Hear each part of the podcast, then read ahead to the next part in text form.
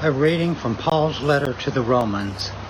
Whoever loves another person has fulfilled the law, the commandments. Don't commit adultery. Don't murder. Don't steal. Don't desire what others have. Any other commandments, they're all summed up in one word. You must love your neighbor as yourself. Love doesn't do anything wrong to a neighbor. Therefore, love is what fulfills the law. This is one of our sacred teachings. Thanks be to God.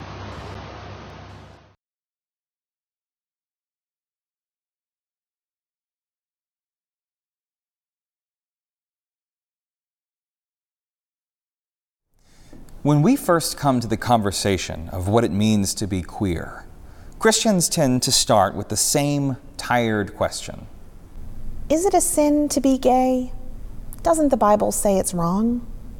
So we open our Bible, or more likely, we open Google, and we type something to the effect of Bible verses about being gay. And that's where we find them the clobber passages. It's a popular term for the six passages of Scripture that have too often been fashioned into weapons to clobber queer people into submission and shame. We start to walk through them, and we begin at the beginning in the book of Genesis, chapter 19. All the men from every part of the city of Sodom, both young and old, surrounded the house. They called to Lot, Where are the men who came to you tonight? Bring them out to us so that we can have sex with them. And we all know what happened to Sodom and Gomorrah after that. At a certain point, we realize that doesn't really sit right, because this story isn't so much about being gay as it is gang raping a vulnerable traveler that needed shelter.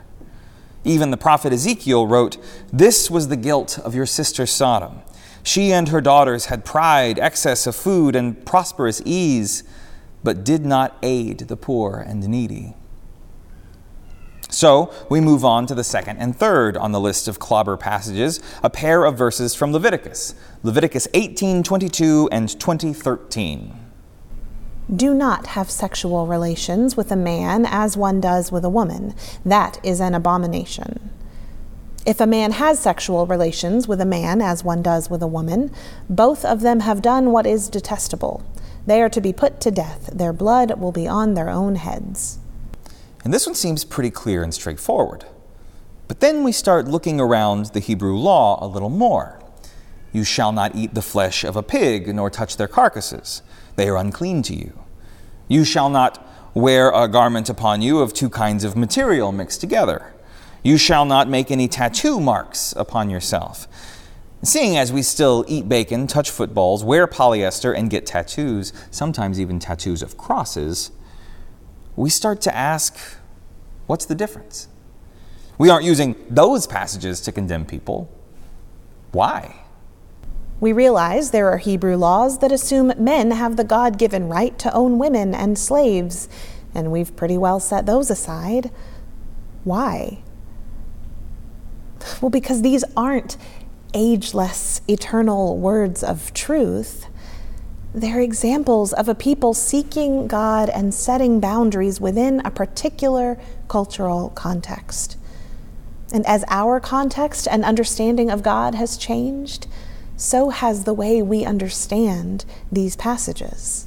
All right, we think, but that's the Hebrew scriptures. Christians tend to emphasize, well, the Christian scriptures. So we dive in there with Romans 1.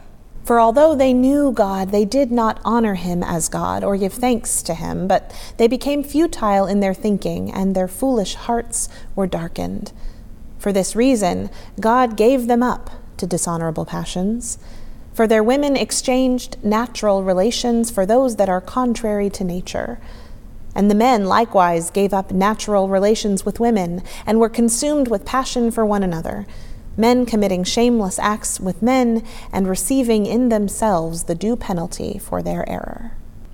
And right off the bat, there are three things that stand out as not quite right. The word natural, for example. Do same sex relationships not happen in nature? Look a little closer, and we find out that Paul is using natural synonymously with what we're culturally used to. Breaking gender roles, then, that's outside of cultural bounds, and that's unnatural. But by that standard, a lot of what conservative evangelicals do today would come across as unnatural to Paul. How many women leave their hair exposed during worship? That's just unnatural. And then there's consumed with passion. Paul seems to assume all same sex relationships are only ever the result of unbridled promiscuity which in his context makes sense because the only thing he has any cultural experience with when it comes to same sex relationships is pedophilia, prostitution, and masters taking advantage of slaves. The problem is, of course, that when we are talking about same sex relationships, that's not what we're talking about at all. And finally, Paul seems to be assuming that it's a choice. He seems to be saying that they're choosing same sex relationships when they could just as easily choose heterosexual relationships. But if we've learned anything from the painful failures and humbling apologies of conversion therapy ministries, it's that this has nothing to do with choice. Paul is doing the best he can with his understanding of how sexuality works, but fortunately, we know better. So, going down the list, we move to 1 Corinthians 6, which really gets to the heart of some of the problems we're dealing with here. Do you not know that the unrighteous will not inherit the kingdom of God? Do not be deceived, neither the sexually immoral, nor idolaters, nor adulterers, nor men who practice homosexuality, nor thieves, nor the greedy, nor drunkards, nor revilers, nor swindlers will inherit the kingdom of God. And such were some of you, but you were washed and you were sanctified, you were justified in the name of the Lord Jesus Christ and by the Spirit of our God. And by this point, we've done our research and we say, whoa, whoa, whoa, translators, flag on the play. You just took two very different words and smashed them together into this charged phrase men who practice homosexuality. Even King James knew better than that.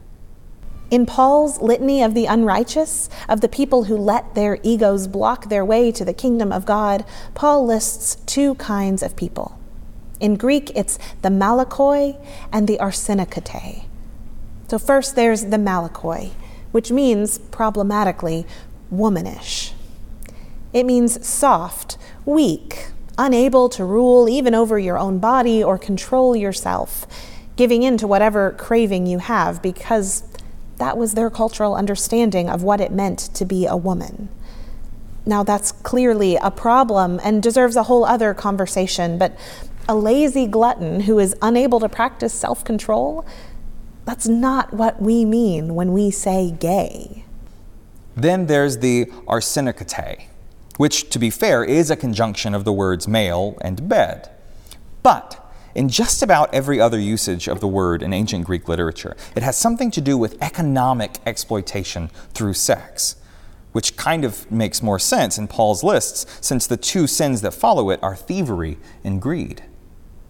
In 1946, though, translators started retroactively projecting their own cultural baggage onto these terms and forcing them together into the word homosexual. In reality, though, they have nothing to do with what we're talking about when we talk about LGBTQ justice. And finally, we come to 1 Timothy 1. However, this text is actually using the same words from 1 Corinthians, so there's really no need to spend much more time with this one. So maybe we start celebrating. We feel like we're off the hook. We've seen what the Bible really says, and there's no problem with LGBTQ rights. Right? I'm afraid not. Turns out there's still a problem with how we're approaching the Bible in the first place. See, when we talked about the Malakoi translation issue, how it means womanish, the best we could do there was shift our interpretation from heterosexist to just regular old sexist. And that's without even touching the texts justifying slavery or the genocide of entire people groups.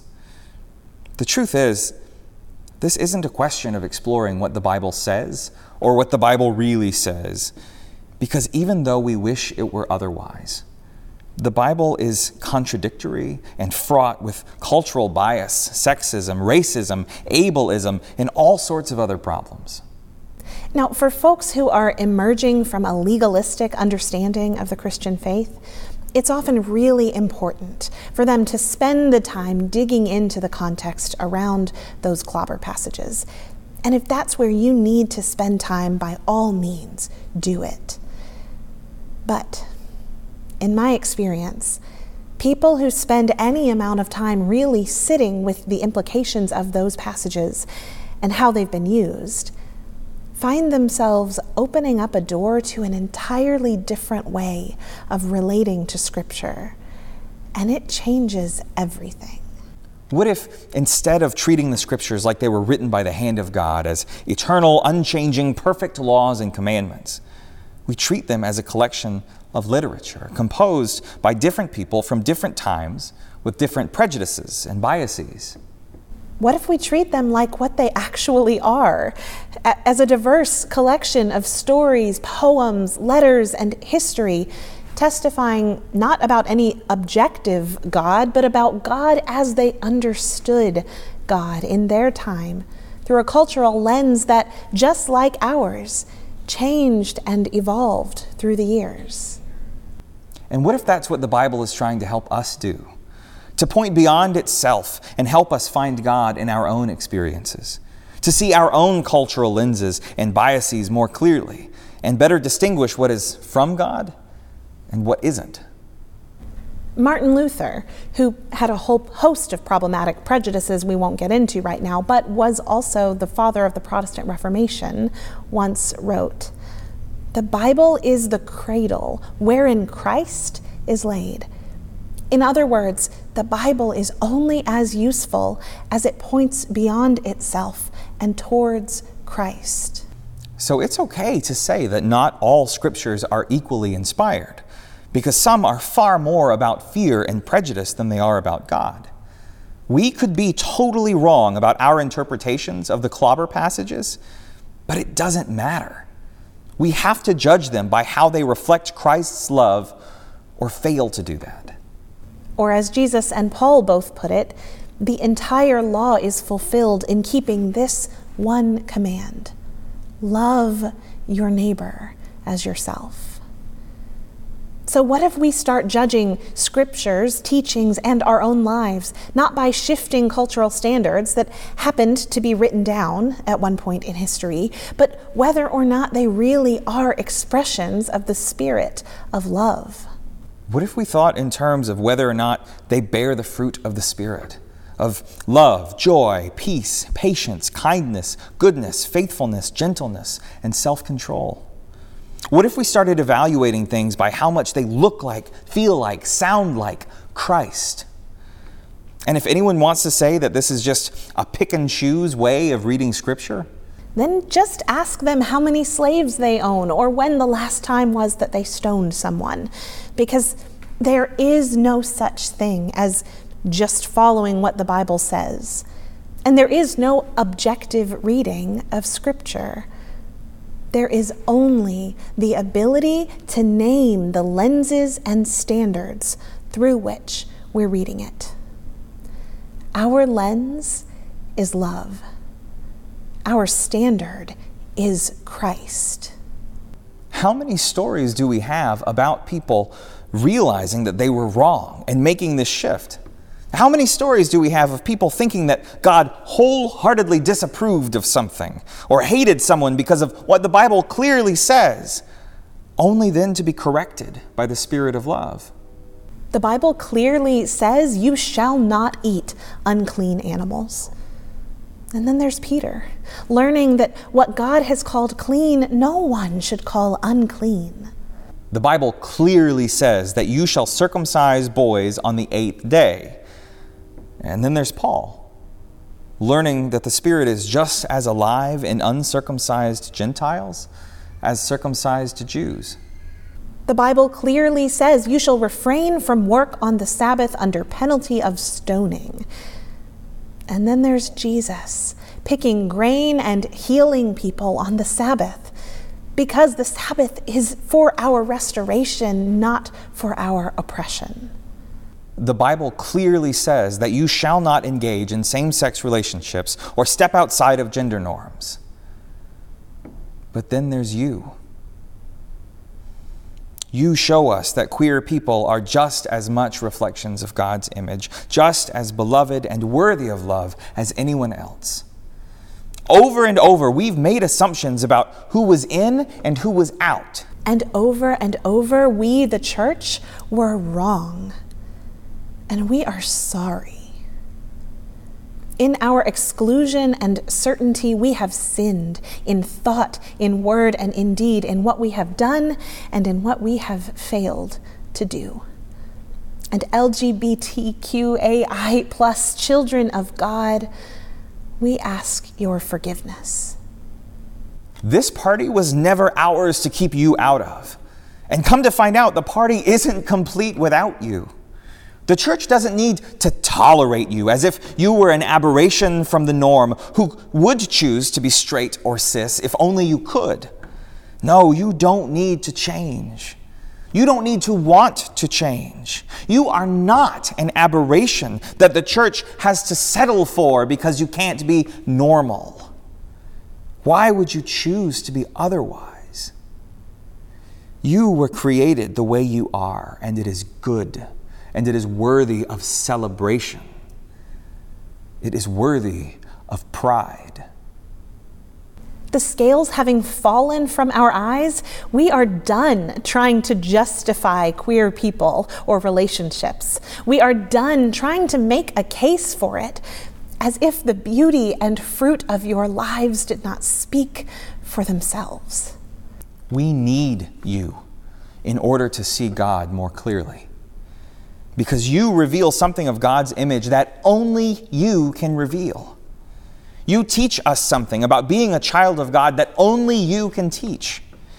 And the time has come to name that and to bless it without hesitation or reserve. So blessed are you, child of God. Blessed are the lesbians and the gays, for you show us that the power of love is greater than the tyranny of fear. Blessed are the bisexuals, for you show us a God dissatisfied with oppressive categories and absolutes. Blessed are the trans sisters and brothers, for you reveal a God who tells the truth about the way things are, even when they appear otherwise. Blessed are the genderqueer, the intersexual, and non binary. For in you we see that God created humans in God's own image, which is both male and female and something that transcends them both. Blessed are the asexual, for you reveal a God whose expressions of love are infinite. Blessed are the polyamorous, for you reveal a love unmarred by selfishness and avarice. Blessed are the pansexual, for you reveal the wide and boundless love of God. Blessed are the drag queens, for you are like a field of wildflowers, revealing something of God's boldness, beauty, and pride. Blessed are you wherever you fall in the LGBTQAI plus alphabet soup, because, child of God, the divine spirit burns in your soul like fire, and you are worthy of love just exactly as you are. To everyone within and outside of our walls, happy Pride Month. Alleluia and Amen.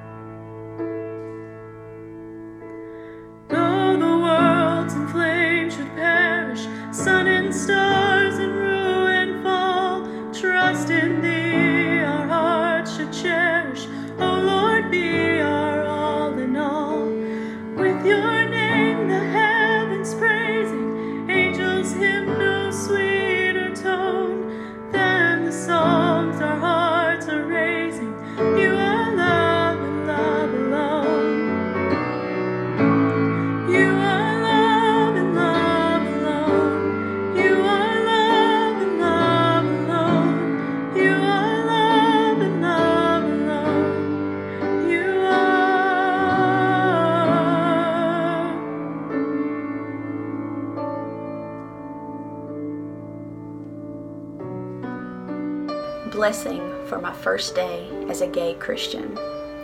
Thinking back on the days when being gay and a Christian were unimaginable, you need to know that it will get better. All of the years in Sunday school and the church sermons that damned you to hell by so called men of God have you confused. You had a gut feeling that something wasn't right. That was your knowing, your God telling you that you are good. You are loved the way you are. How can this be? How can you be gay? How can you still love God? How can you be gay and a Christian? I know your heart is ripping in two.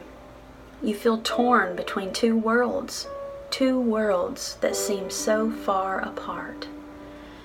Trust your knowing. Trust what God has put inside of you. It's okay to cry. It's okay to feel the pain of losing some of your friends and family. It will get better. Choosing between being true to yourself and being a Christian was the hardest decision for you. I know. Don't punish yourself for choosing yourself over God. You didn't know that you could be gay and a Christian. Your church told you differently. It's getting better. Oh, but now, now you are complete. You've accepted that God was always in your big gay heart. It's still okay to cry. It's still okay to grieve the loss of friends and family. Just remember to look at the new friends that God gave you and the family that stood by your side. It's still getting better.